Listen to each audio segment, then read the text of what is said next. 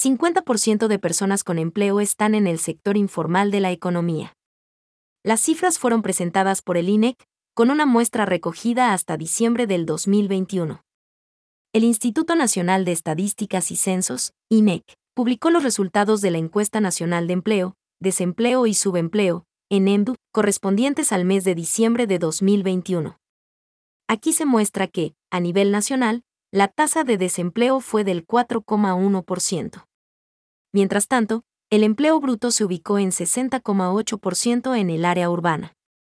Para diciembre de 2021, la tasa de desempleo fue del 5,3% en el área urbana y alcanzó el 1,8% en el área rural.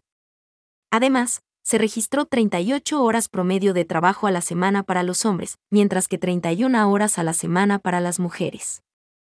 Las cifras también muestran que el 50,6% de personas con empleo se encontraban en el sector informal de la economía. Con respecto al año 2020, se observa que la tasa de empleo adecuado en Ecuador tuvo una variación significativa, por ejemplo, en el sector urbano en diciembre del 2020 los empleos adecuados estaban en 1.993.494 y al finalizar 2021 estaban en 2.340.774.